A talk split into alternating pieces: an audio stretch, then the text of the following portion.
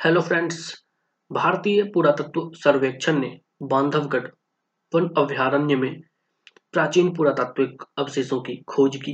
एक प्रमुख खोज के तहत एएसआई ने मध्य प्रदेश के बांधवगढ़ वन अभ्यारण्य में अद्भुत पुरातात्विक अवशेषों का पता लगाया है।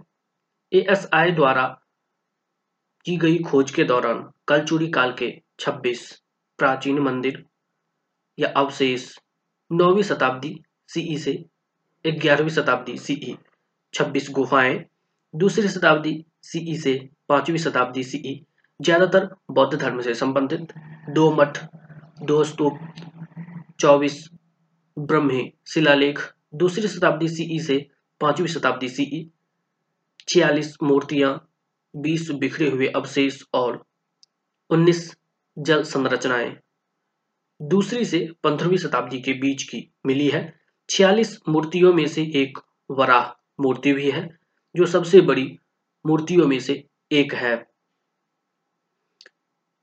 जो अवशेष या चीज़ें पता चली है, वे राजा श्री भीमसेन, महाराजा पोथाश्री और भट्टदेव के शासनकाल से जुड़ी है। शिलालेखों में कौसाम्बी मथुरा, पावता पर्वत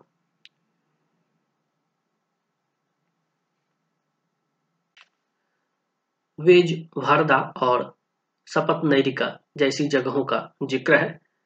एएसआई की एक टीम ने बांधवगढ़ बाघ अभ्यारण्य क्षेत्र में करीब 170 वर्ग किलोमीटर के क्षेत्र में महीनों तक की खोज में इन प्राचीन चीज़ों का पता लगाया। यहाँ 1938 के बाद पहली बार खोज का काम शुरू किया गया था। एएसआई के जबलपुर सर्कल के तहत यह खोज की गई।